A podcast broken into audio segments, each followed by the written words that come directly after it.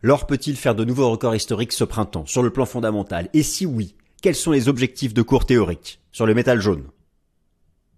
Chers amis, je suis ravi de vous retrouver pour la nouvelle édition du Fast and Forex de ce mercredi 12 avril 2023. Les métaux précieux s'imposent face à toutes les monnaies depuis le début de l'année. Les métaux précieux, en particulier l'or et l'argent, sont les grands gagnants de la crise bancaire du mois de mars. L'or fait de nouveaux records historiques dans certaines monnaies, par exemple face à la roupie indienne. C'est important, L'Inde, 40% de la demande physique d'or dans le monde.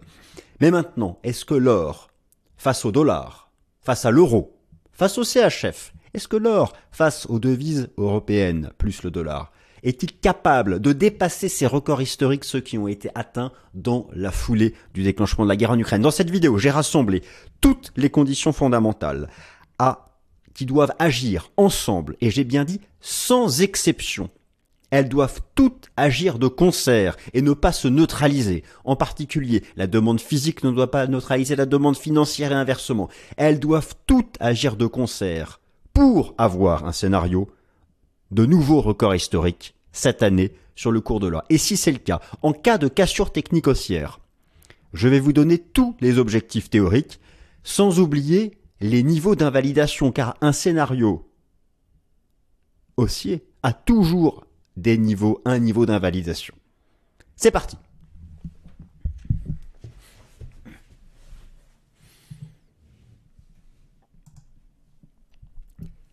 C'est parti pour le plan, chers amis. L'or peut-il faire de nouveaux records historiques? Ce printemps, j'ai mis ce printemps, j'aurais pu mettre cette année 2023 et que s'ouvre, je déclare ouverte la session sur les métaux précieux. Le cours de l'or et de l'argent en bourse ont été boostés par les difficultés bancaires aux États-Unis et en Europe et le prix se trouve désormais proche de son record historique.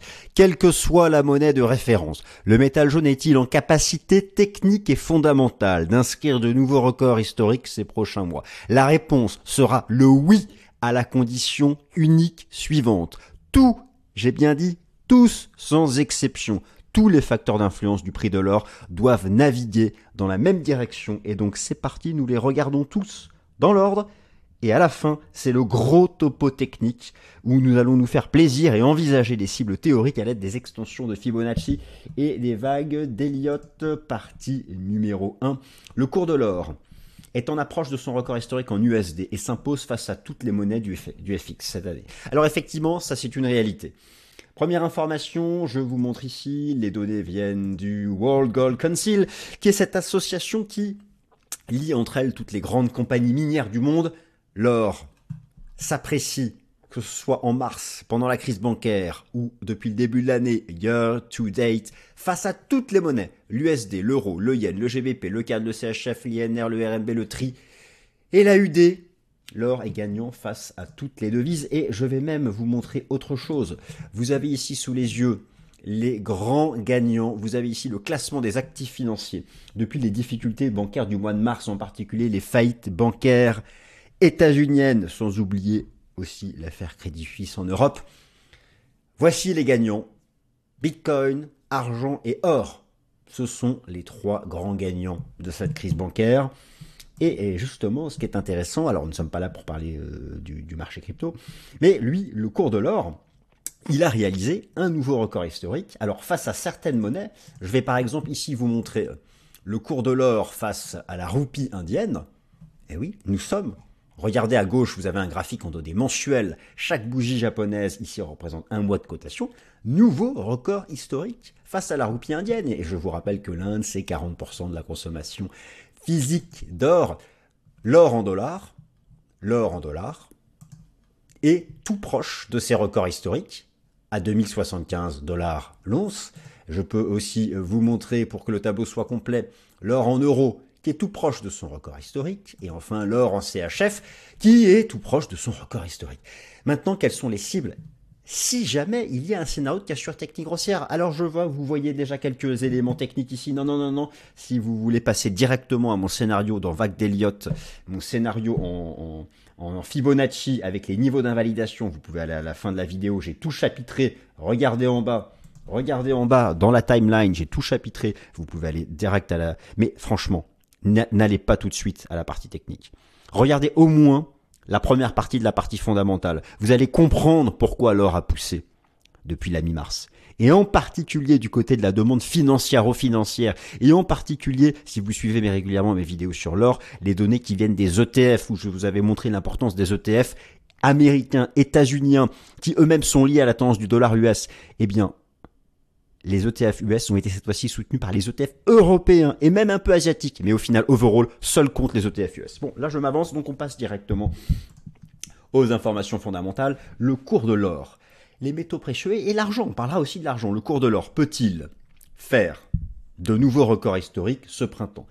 Si et seulement si, sans exception, sans exception, sans aucune exception, toutes les conditions qui vont s'afficher maintenant sous vos yeux sont réunies. J'ai bien dit toutes, car si une seule devait ne pas se présenter le jour J, ou être présente avec les autres, le mouvement haussier de l'or serait menacé. Poursuite de la tendance haussière de la courbe des achats nets par les banques centrales, car oui, les banques centrales qui ont acheté un record d'or en 2022 commencent cette année 2023 de manière tonitruante. Je vais vous montrer les datas des achats d'or par les banques centrales, d'achats d'or physiques. C'est monstrueux, en particulier en provenance de certaines banques centrales importantes en Asie. Poursuite de la tendance baissière du cycle des taux d'intérêt nominaux initié avec la crise des banques régionales US au mois de mars.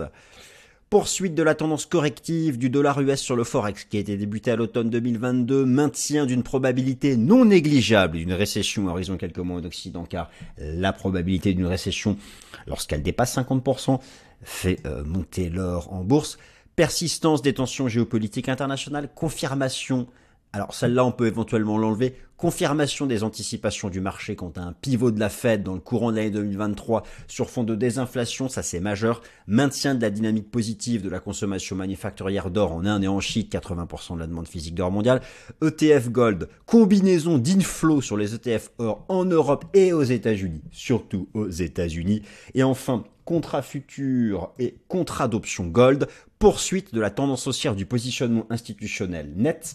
Ça, je vous l'ai montré, je vous l'ai montré, je vous l'ai montré la semaine dernière. Euh, le positionnement institutionnel net vient de faire un nouveau record annuel sur le gold. Tout ça, toutes ces, toutes ces conditions fondamentales doivent être réunies pour permettre un scénario technique aussi. On les regarde en détail et on termine sur l'analyse technique. Et donc on les regarde en détail, mais on va pas, si vous, hein, ça va pas être trop long non plus. C'est parti, on attaque. Or, la demande financière d'or et la demande physique, oui donc, oui, oui, l'or peut faire de nouveaux records historiques si la demande financière d'or n'est pas neutralisée par la demande physique. Alors je vous rappelle ici toutes les composantes de la demande d'or. Demande financière, demande physique, vous avez l'équivalent en tonnes par an. Voilà ce qui a été extrêmement marquant pour moi euh, ces dernières semaines Eh bien, tout d'abord, une bonne nouvelle. Vous avez ici euh, l'évolution donc des inflows. Alors, lorsque c'est au-dessus de zéro, ce sont des inflows sous zéro, des outflows par zone géographique, eh bien regardez, ce qui a fait la récente poussée de l'or, c'est qu'il y a eu à la fois des inflows aux États-Unis et en Europe. Regardez, en violet et en vert, à la fois. Donc c'est ce qui a permis, et ça, ça arrive très rarement. Mais overall, lorsqu'on prend, euh, si on fait par exemple la synthèse sur depuis le début de l'année des euh, inflows. Alors encore une fois, les ETF, c'est la majeure partie de la demande financière d'or. Hein. La demande physique et la demande financière. Dans la demande financière, vous avez surtout les ETF et ensuite vous avez les contrats futurs et les contrats d'option. Eh bien, lorsqu'on regarde les datas sur l'ensemble du trimestre ou même en year to date depuis le début de l'année, finalement, il n'y a que des inflows que sur les ETF nord-américains. Alors pourtant, en termes d'AUM, c'est équivalent à ceux de l'Europe, mais en fait, seul compte, euh, leur monte depuis le début de l'année, seul compte les ETF US. Mais bien sûr, on ne peut que se réjouir que depuis trois semaines, les ETF européens poussent aussi. Et voilà le rapport Commitment of Traders, le rapport cote de la CFTC que vous connaissez, dont on parle régulièrement. J'ai une bonne nouvelle pour vous les amis, en tout cas pour ceux qui sont dans le sens du scénario haussier. Nouveau plus haut annuel de la position nette sur le gold. Nouveau plus haut annuel de la position nette. J'implémente ici les données sur TradingView. J'ai fait un tuto pour vous expliquer comment faire. Cassure de résistance sur le positionnement net sur les contrats futurs et les contrats d'option gold, la position nette étant le nombre de contrats à l'achat moins le nombre de contrats à la vente. Si la courbe est haussière, elle casse des résistances et qu'il y a de plus en plus de contrats à l'achat que de contrats à la vente de la part des institutionnels. Et cela va dans le sens et cela vient renforcer le mouvement sur les ETF gold, eux-mêmes liés à la tendance baissière du dollar américain. Vous comprenez donc que là, on a d'un point de vue de la demande financière des bonnes nouvelles.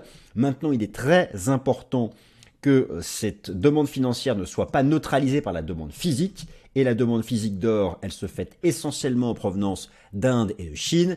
Et là aussi, j'ai une bonne nouvelle.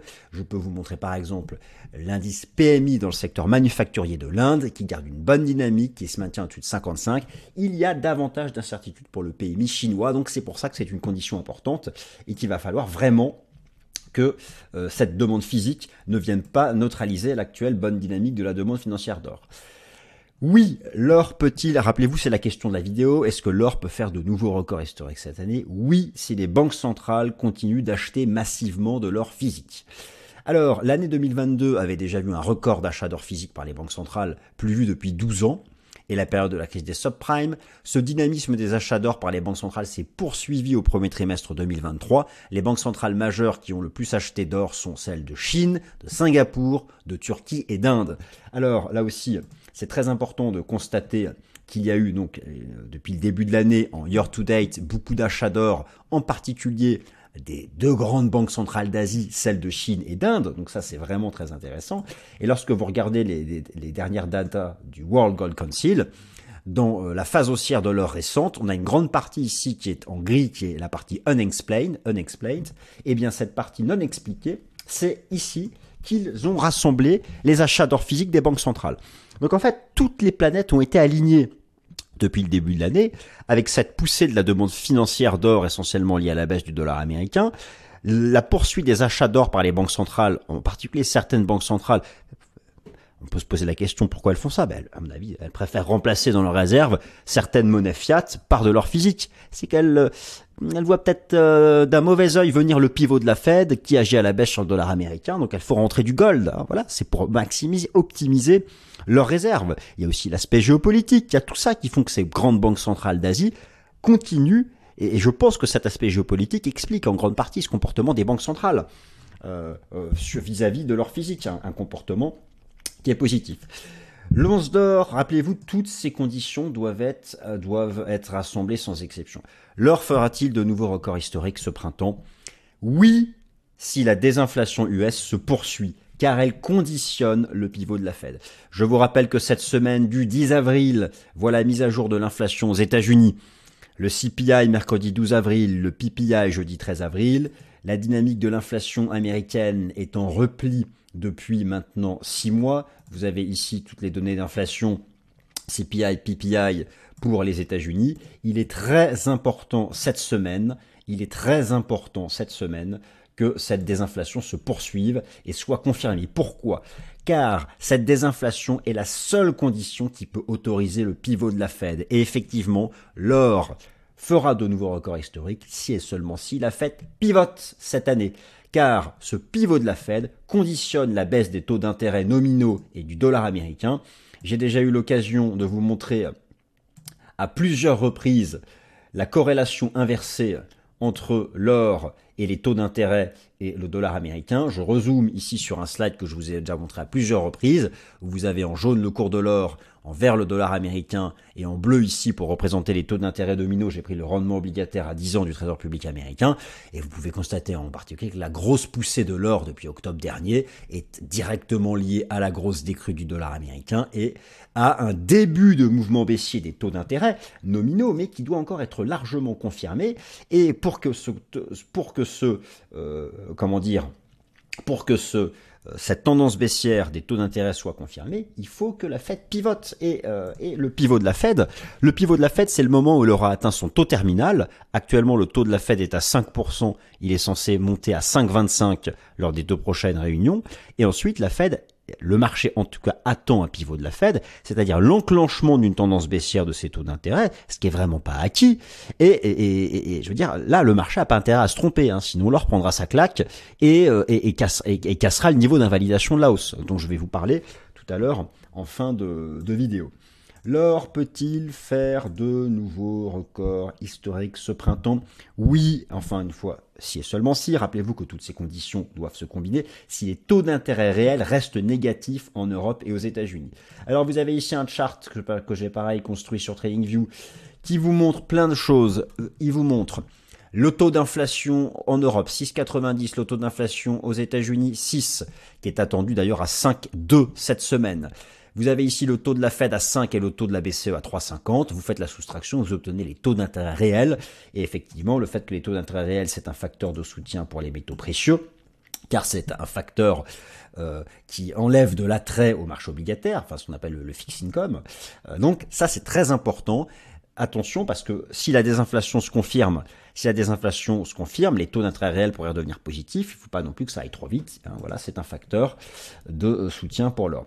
L'or fera-t-il de nouveaux records historiques cette année? Oui, si la probabilité d'une récession en Occident reste non négligeable. Encore une fois, encore une fois, il ne s'agit pas ici de savoir si on sera en récession ou pas. Alors, il est vrai que les derniers indicateurs de conjoncture économique avancés en particulier les fameux indices PMI. Je parle pour l'économie des États-Unis. Vous avez ici le PMI manufacturier des États-Unis s'enfonce largement sous 50. Vous avez, je ne fais pas une vidéo ici sur, sur le sujet, mais j'ai déjà traité le sujet un certain nombre de fois euh, et je vais bientôt réactualiser sur la probabilité d'une récession. Lorsque je dis qu'elle euh, aux États-Unis qu'elle reste non négligeable, c'est qu'elle se maintient autour des 50%, hein, donc elle n'est pas non plus de 100% ni de 10%, et, et, donc c'est un scénario contre lequel certaines gestions peuvent envisager de se couvrir, ou même les banques centrales, et donc ça vient alimenter les flux vers l'or. Il y a de nombreuses études statistiques qui ont été faites sur le sujet, je vous en remonte une ici, celle, euh, encore une fois, du World Gold Council, euh, qui est vraiment regorge de data, et qui montre que vis-à-vis -vis de toutes les récessions historiques, l'or, globalement, avait eu donc une performance positive. Donc voilà, alors actuellement, toutes ces conditions que je vous montre, elles sont alignées, elles, se, elles, se, elles, avancent ensemble. Mais l'objectif, c'est justement que cela se confirme. Et maintenant, si toutes ces conditions fondamentales sont réunies, j'insiste, si toutes ces conditions fondamentales sont réunies, à ce moment-là, un scénario de cassure technique haussière sur l'or et l'argent est tout à fait envisageable quels sont justement dans ce cas-là les objectifs et quels sont les niveaux d'invalidation? On va utiliser pour ça les vagues d'Elliott et je vais reprendre avec vous mon scénario Elliotiste et on va voir les objectifs de cours théoriques et les niveaux d'invalidation. Et encore une fois, merci pour tous vos likes, s'il vous plaît, merci, c'est vraiment ce qui me soutient, qui me motive et qui me permet de continuer. Et regardons ça donc tout de suite. Alors, on commence par l'or. Vous avez à gauche un graphique qui expose les bougies japonaises en données mensuelles de l'or et à droite en données journalières. Je vous remonte mon scénario que vous connaissez par cœur si vous suivez mes vidéos. J'estime que nous sommes dans une vague 5 en données mensuelles, une grande 1, une 2, une grande 3, et là on vient de faire une grande 4, on, l'a terminé en 3 temps, on a baissé, et nous sommes donc, nous serons dans une 25. L'objectif théorique de la vaccin, qu'on utilise les, extensions de euh, Fibonacci. La première, j'ai déjà mise, qui consiste à projeter 0,618 de l'amplitude du bas de la 1 au top de la 3 au bas de la 4, et ça nous donne du 2200 dollars. On peut aussi projeter l'amplitude de la vague 3 au bas de la 4. Alors, hop, on va la positionner bien. Voilà, au bas de la 4. Alors, attendez, je pas, on, va, on va remettre ça proprement. Voilà, hop, alors l'amplitude de la vague 3 tout en haut, voilà, au bas de la 4, et on va se faire du 0,618, ce qui donnerait du 2200 dollars à nouveau, et euh, on peut aussi euh, projeter 100% de la vague 1, 100% de la vague 1, euh, et, ça c'est une cible qui a déjà été dépassée. Donc, overall, ce qu'il faut retenir surtout en objectif de cours, pour moi, le plus important, c'est celui qui prend le, bas de la 1 au top de la 3 au bas de la 4 et qui fait le 0,618, ce qui donne les 2250 dollars, qui serait donc l'objectif théorique en cas de cassure technique haussière. Voilà, je veux dire, euh, regardez, alors, sur le moyen terme, on reste haussier au-dessus des 1920 dollars, qui était le support dont je vous parle depuis des mois en données mensuelles. Maintenant, L'idée, c'est déjà de revenir chercher 2075, et si ça casse à la hausse, la cible, ce sont les 2250 dollars. Je vais maintenant passer ici en données hebdomadaires sur le cours de l'or. Donc, euh, avec, vous retrouvez ici mon scénario mon scénario d'une vague 4 qui est terminé, qui était en 3 temps ABC. Et là, nous serions, nous, aurions fait la 1, la 2 de la grande 5, nous serions dans la 3 de la grande 5, celle qui doit nous mener au bas mot à 2075.